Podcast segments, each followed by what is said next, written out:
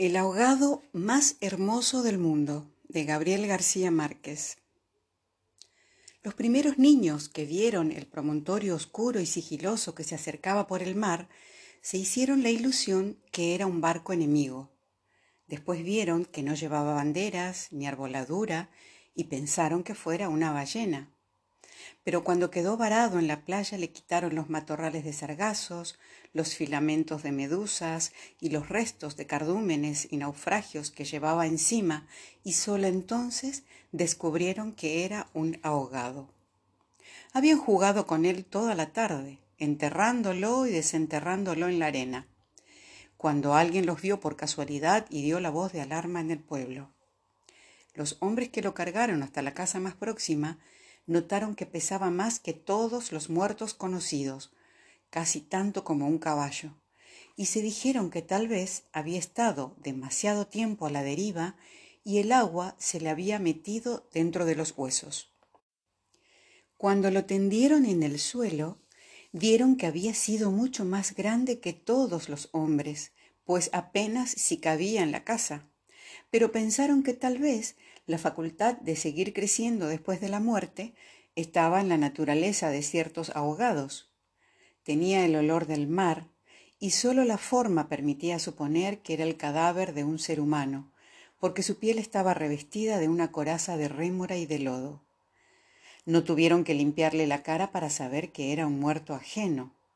El pueblo tenía apenas unas veinte casas de tablas, con patios de piedras sin flores, desperdigadas en el extremo de un cabo desértico.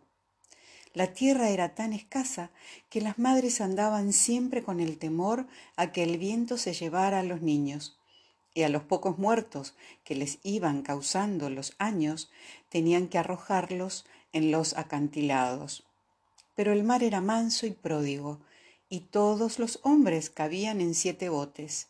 Así que cuando encontraron el ahogado, les bastó con mirarse los unos a los otros para darse cuenta que estaban todos. Aquella noche no salieron a trabajar en el mar. Mientras los hombres averiguaban si no faltaba alguien en los pueblos vecinos, las mujeres se quedaron cuidando al ahogado. Le quitaron el lodo con tapones de esparto, le desenredaron el cabello los abrojos submarinos y le rasparon la rémora con hierros de descamar pescados. A medida que lo hacían, notaron que su vegetación era de océanos remotos y de aguas profundas, y que sus ropas estaban en piltrafas, como si hubiera navegado por entre laberintos de corales. Notaron también que sobrellevaba la muerte con altivez, pues no tenía el semblante solitario de los otros ahogados del mar, ni tampoco la catadura sórdida y menesterosa de los ahogados fluviales, pero solamente cuando acabaron de limpiarlo tuvieron conciencia de la clase de hombre que era, y entonces se quedaron sin aliento no sólo era el más alto, el más fuerte, el más viril y el mejor armado que habían visto jamás, sino que todavía cuando lo estaban viendo no les cabía en la imaginación. No encontraron en el pueblo una cama bastante grande para tenderlo, ni una mesa bastante sólida para velarlo no le vinieron los pantalones de fiesta de los hombres más altos, ni las camisas dominicales de los más corpulentos, ni los zapatos del mejor plantado. Fascinadas por su desproporción y su hermosura, las mujeres decidieron entonces hacerle unos pantalones con un buen pedazo de vela cangreja y una camisa de bramante de novia para que pudiera continuar su muerte con dignidad. Mientras cosían sentadas en círculo, contemplando el cadáver entre puntada y puntada, les parecía que el viento no había sido nunca tan tenaz, ni el Caribe había estado nunca tan ansioso como aquella noche, y suponían que esos cambios tenían algo que ver con el muerto. Pensaban que si aquel hombre magnífico hubiera vivido en el pueblo, su casa habría tenido las puertas más anchas, el techo más alto y el piso más firme, y el bastidor de su cama habría sido de cuadernas maestras con pernos de hierro, y su mujer habría sido la más feliz.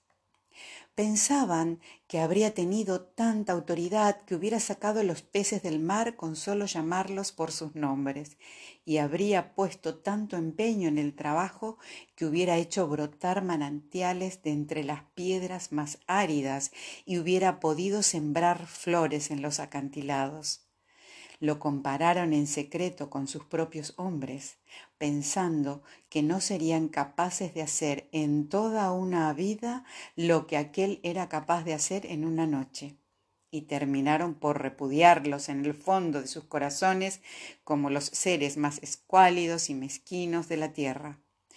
Andaban extraviadas por esos dédalos de fantasía cuando la más vieja de las mujeres, por ser la más vieja, había contemplado al ahogado con menos pasión que compasión. Suspiró. Tiene cara de llamarse Esteban. Era verdad. A la mayoría le bastó con mirarlo otra vez para comprender que no podía tener otro nombre. Las más porfiadas, que eran las más jóvenes, se mantuvieron con la ilusión de que al ponerle la ropa tendido entre flores y con unos zapatos de charol, pudiera llamarse Lautaro.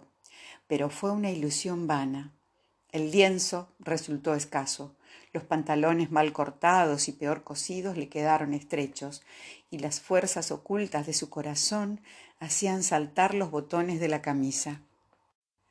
Después de la medianoche se adelgazaron los silbidos del viento y el mar cayó en el sopor del miércoles.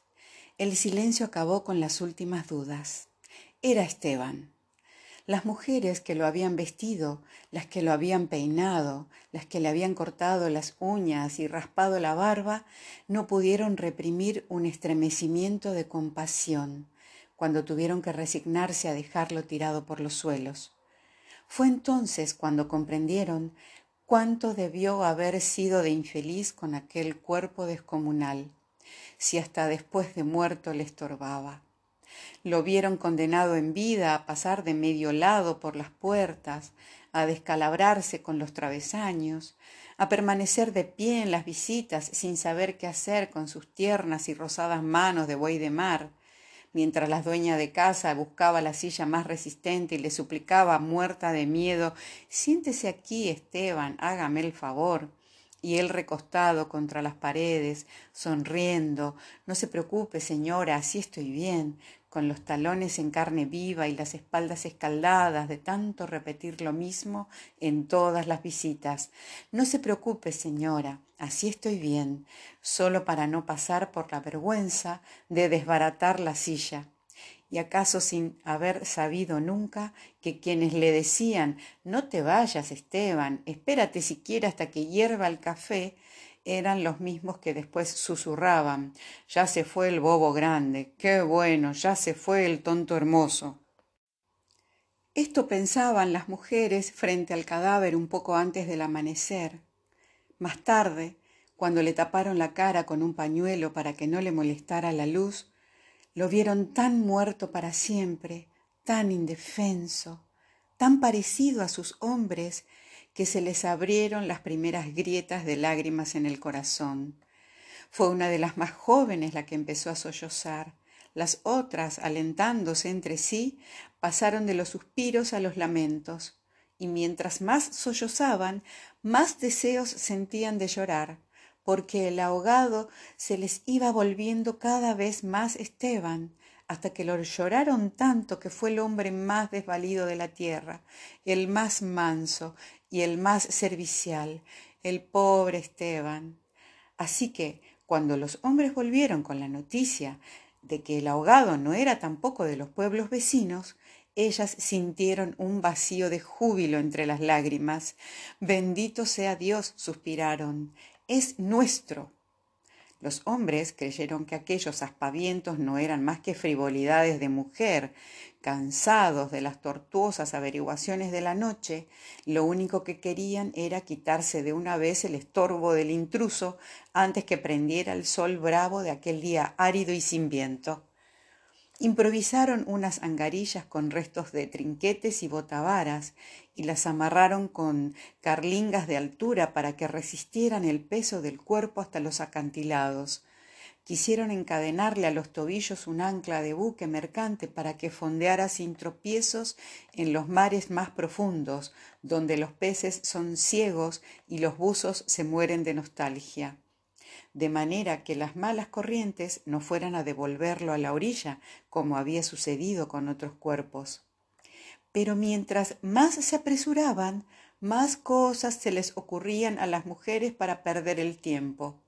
Andaban como gallinas asustadas picoteando amuletos de mar en los arcones, unas estorbando aquí porque querían ponerle al ahogado los escapularios de buen viento, otras estorbando allá para abrocharle una pulsera de orientación y al cabo de tanto quítate de ahí mujer, ponte donde no estorbes, mira que casi me haces caer sobre el difunto, a los hombres se les subieron al hígado las suspicacias y empezaron a rezongar que con qué objeto tanta ferretería de altar mayor para un forastero. Si por muchos estoperoles y calderetas que llevara encima se lo iban a masticar los tiburones, pero ellas seguían tripotando sus reliquias de pacotilla, llevando y trayendo, tropezando, mientras se les iba en suspiros lo que no se les iba en lágrimas. Así que los hombres terminaron por despotricar que de cuándo acá semejante alboroto por un muerto algarete, un ahogado de nadie, un fiambre de mierda. Una de las mujeres, mortificada por tanta indolencia, le quitó entonces al cadáver el pañuelo de la cara, y también los hombres se quedaron sin aliento. Era Esteban. No hubo que repetirlo para que lo reconocieran.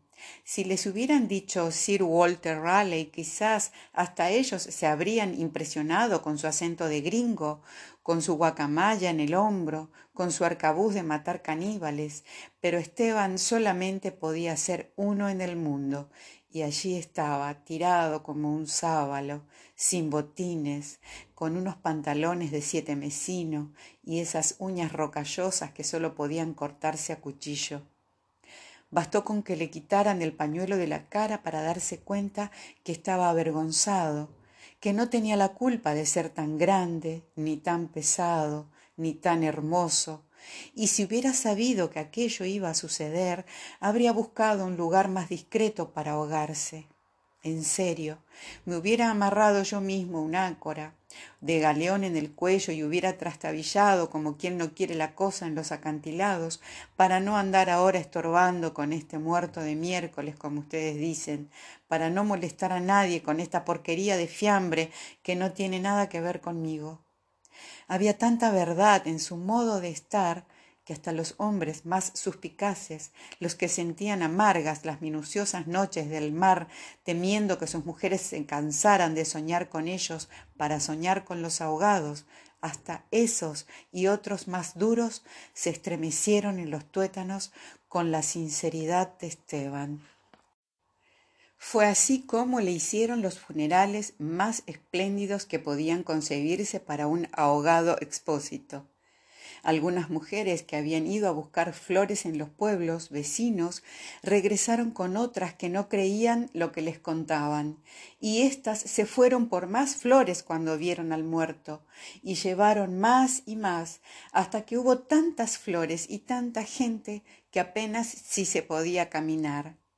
A última hora les dolió devolverlo huérfano a las aguas y le eligieron un padre y una madre entre los mejores, y otros se le hicieron hermanos, tíos y primos, así que a través de él todos los habitantes del pueblo terminaron por ser parientes entre sí. Algunos marineros que oyeron el llanto a la distancia perdieron la certeza del rumbo y se supo que uno que se hizo amarrar al palo mayor recordando antiguas fábulas de sirenas mientras se disputaban el privilegio de llevarlo en hombros por la pendiente escarpada de los acantilados, hombres y mujeres tuvieron conciencia por primera vez de la desolación de sus calles, la aridez de sus patios, la estrechez de sus sueños frente al esplendor y la hermosura de su ahogado. Lo soltaron sin ancla, para que volviera si quería, y cuando lo quisiera, y todos retuvieron el aliento durante la fracción de siglos que demoró la caída del cuerpo hasta el abismo. no tuvieron necesidad de mirarse los unos a los otros para darse cuenta que ya no estaban completos, ni volverían a estarlo jamás. Pero también sabían que todo sería diferente desde entonces, que sus casas iban a tener las puertas más anchas, los techos más altos, los pisos más firmes, para que el recuerdo de Esteban pudiera andar por todas partes sin tropezar con los travesaños, y que nadie se atreviera a susurrar en el futuro ya murió el bobo grande. Qué lástima, ya murió el tonto hermoso, porque ellos iban a pintar las fachadas de colores alegres para eternizar la memoria de Esteban.